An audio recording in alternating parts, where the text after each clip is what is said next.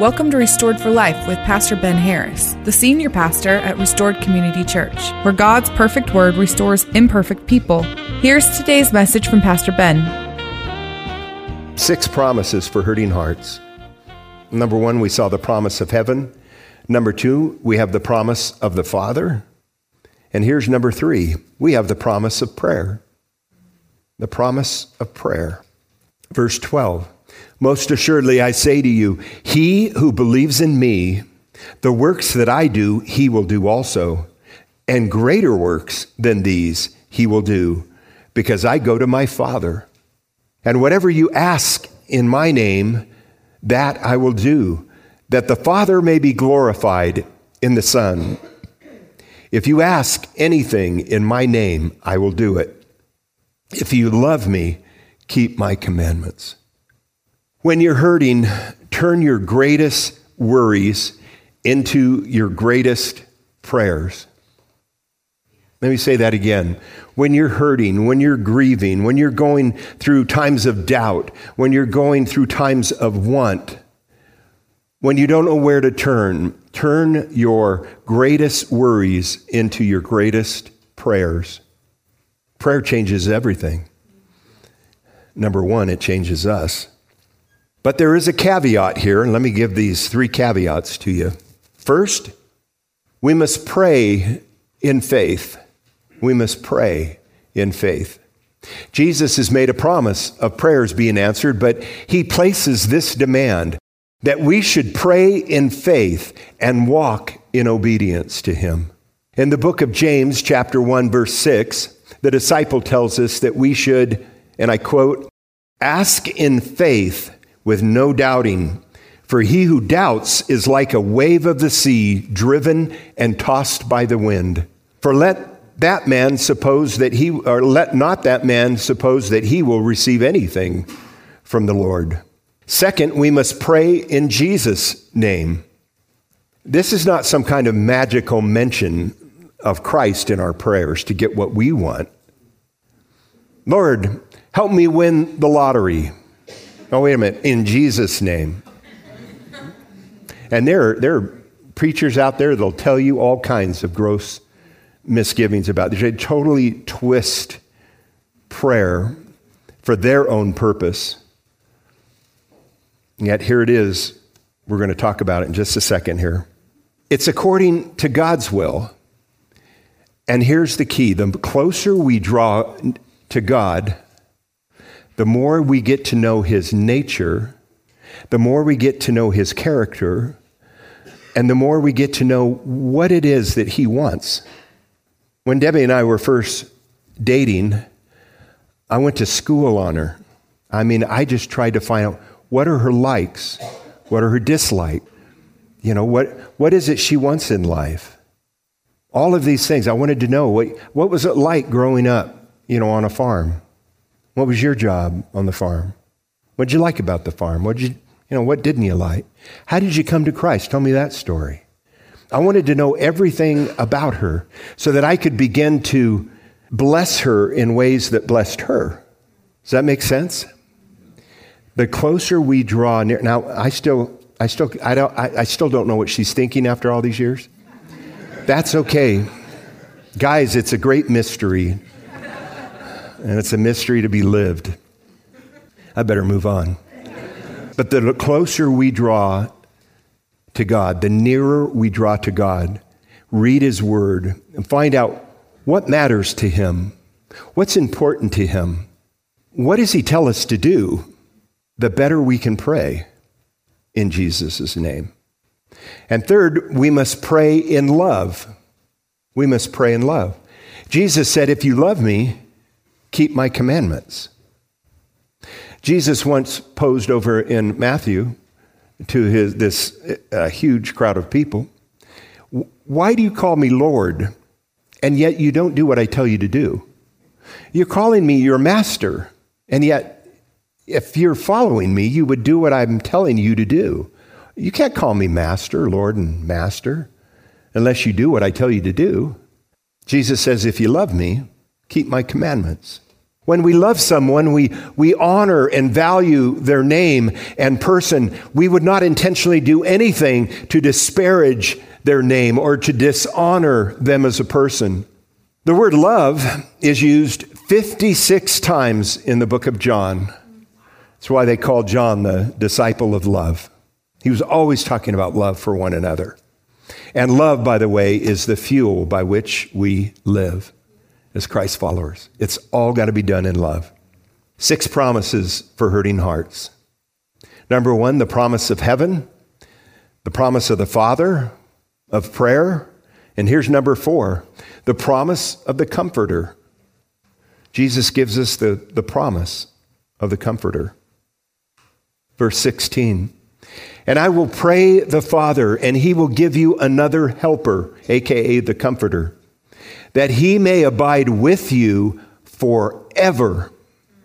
The Spirit of truth, whom the world cannot receive because it neither sees him or nor knows him. But you know him, for he dwells with you.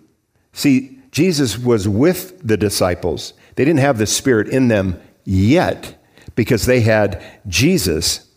So he dwells with you and will be in you.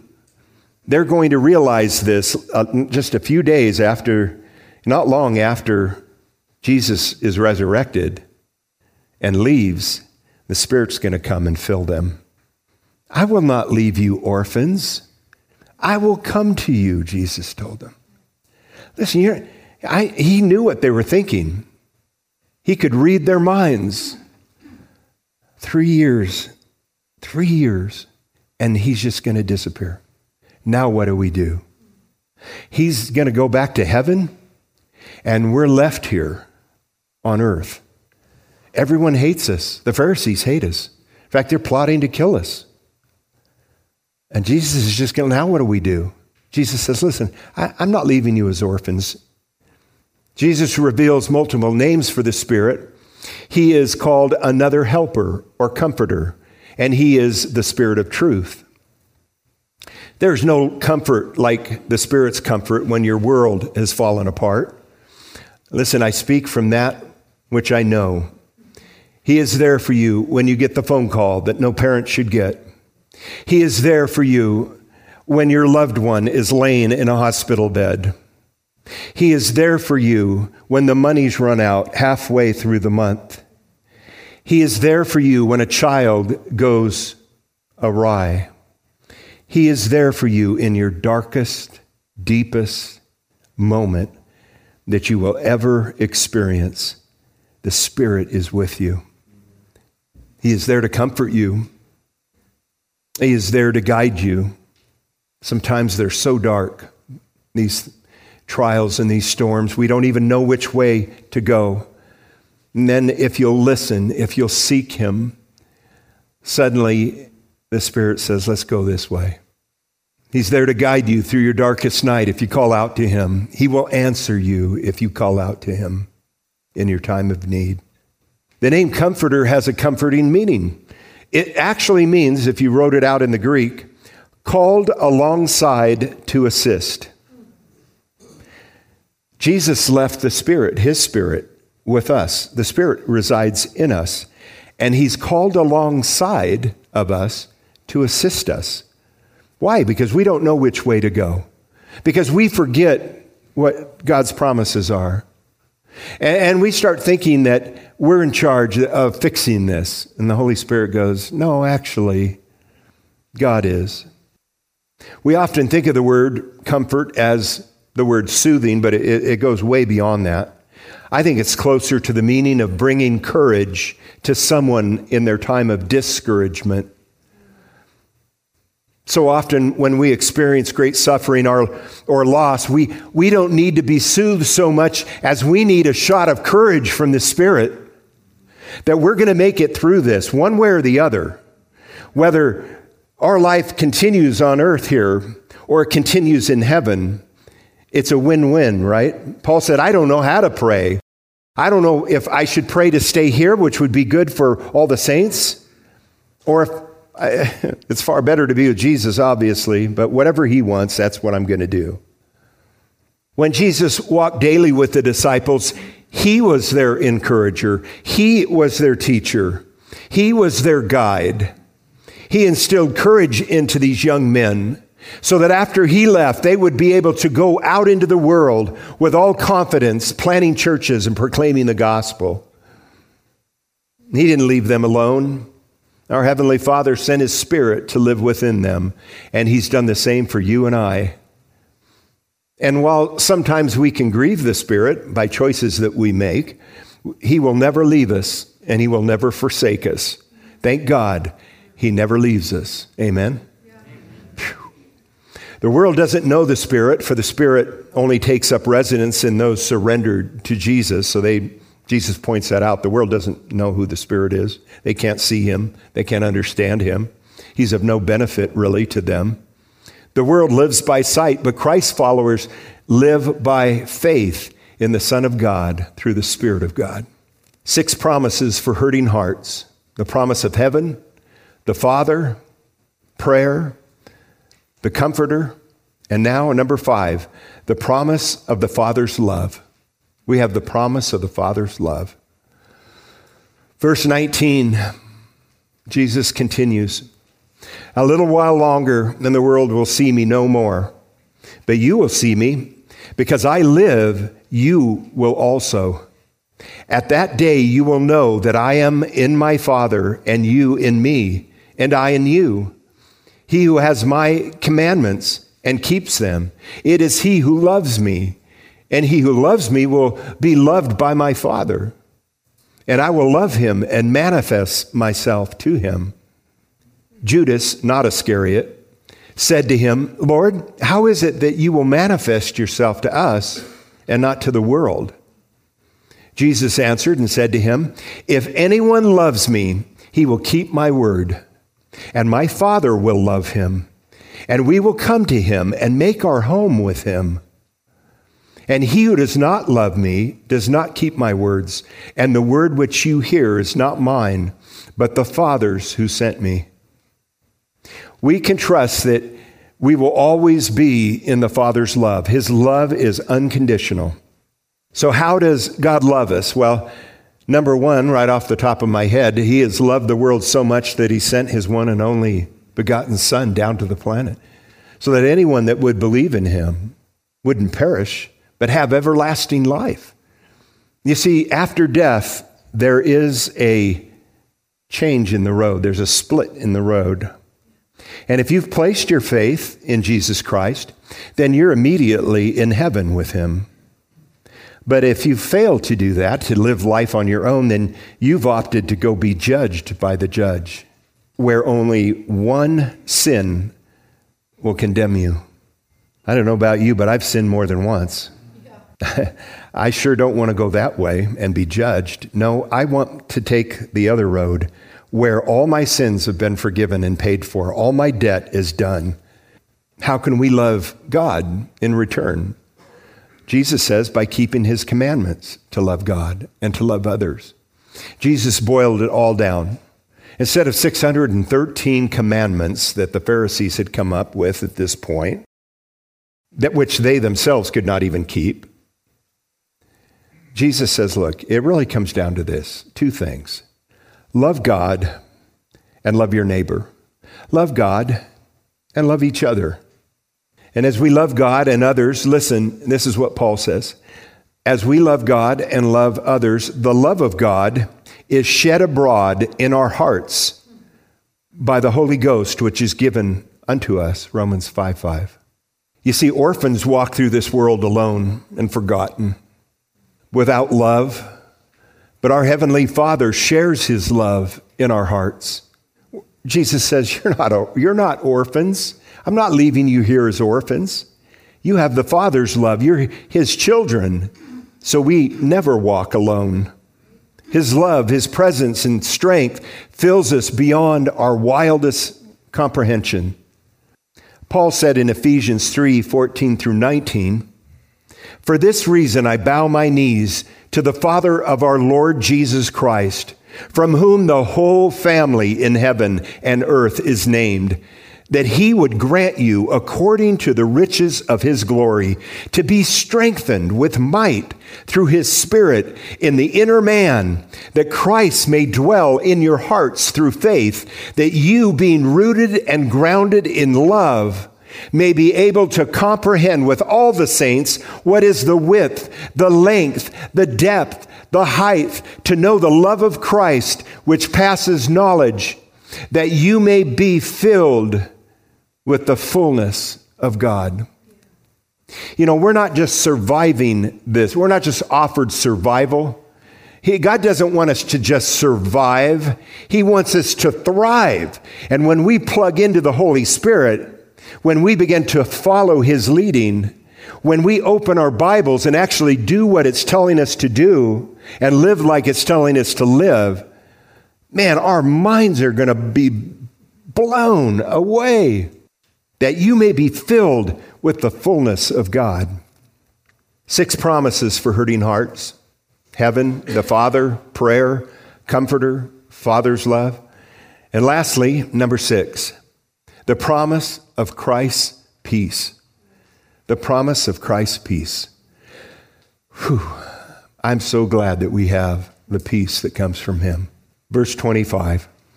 These things I have spoken to you while being present with you. But the Helper, the Holy Spirit, whom the Father will, will send, you remember I talked about this just in a matter of, uh, of about 40 days. Jesus is going up and he's sending his Spirit down.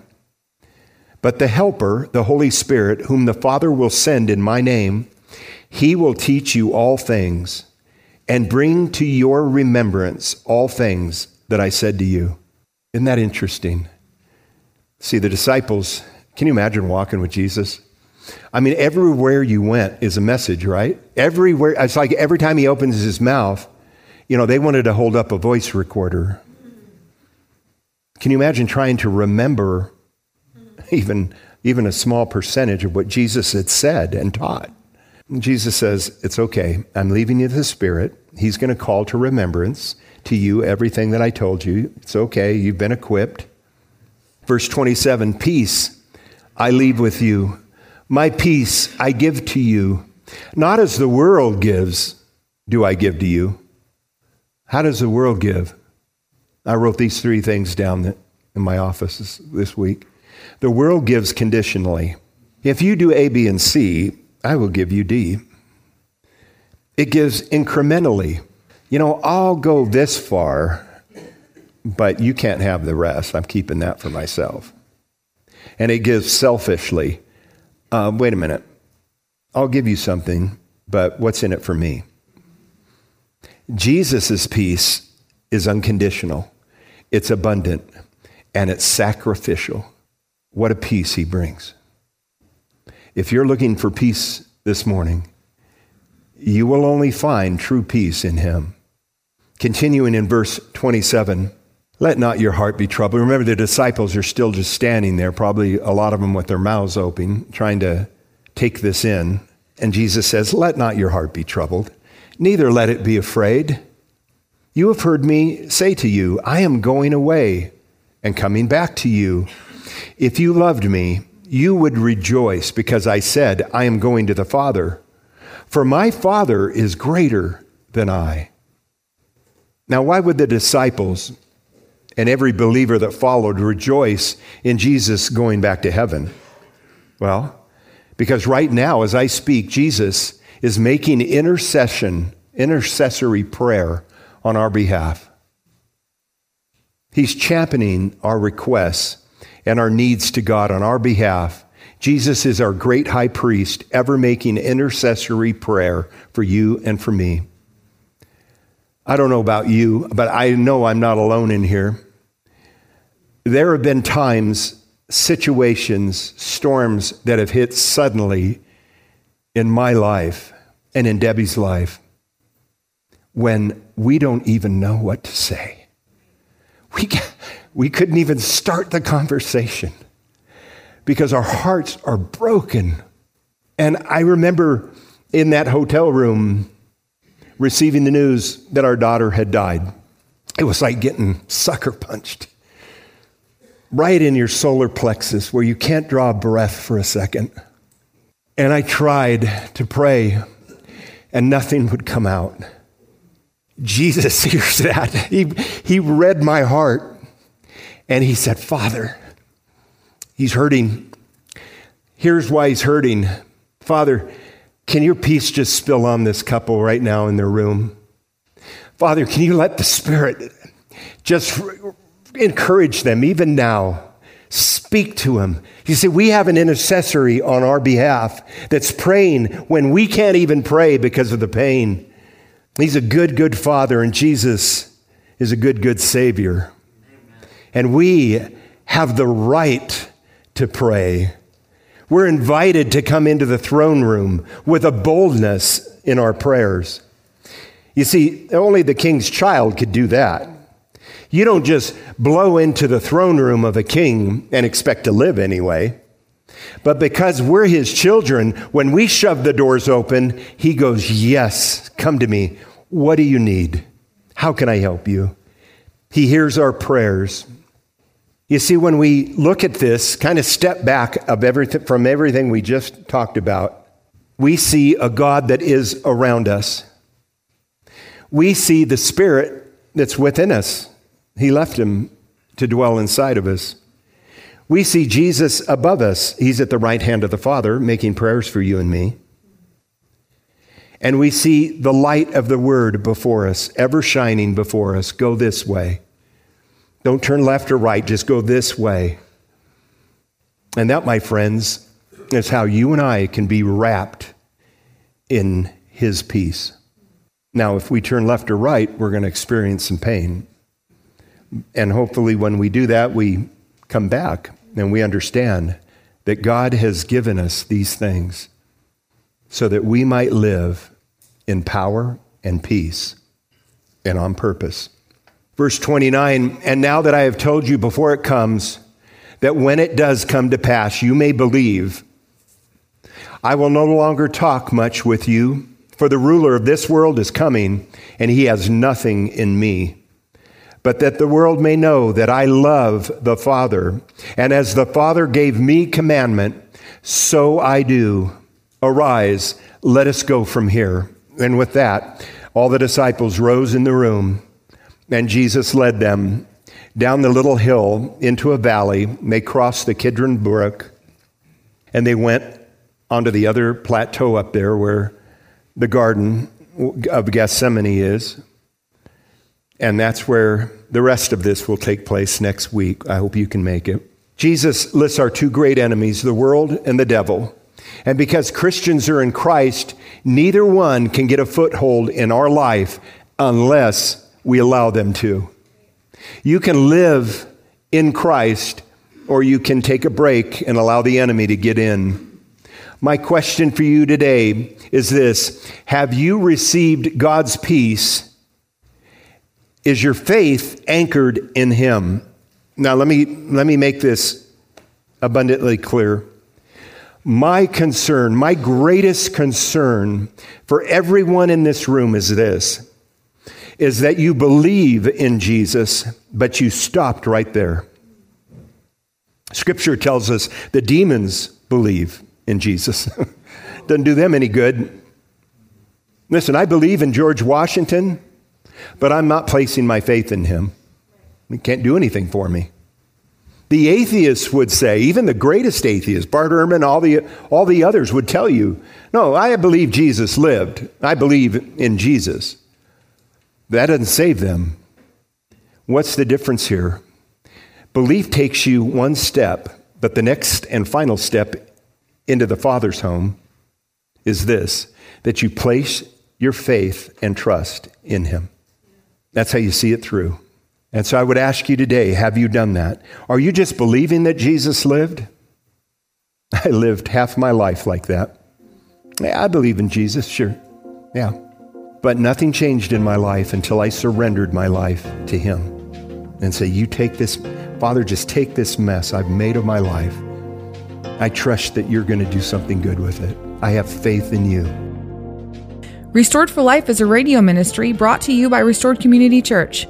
Visit restoredcommunitychurch.org to learn more about Pastor Ben Harris and for service times. Join Pastor Ben next time as we set out on a journey to discover the authentic life as Christ followers through obedience to his word.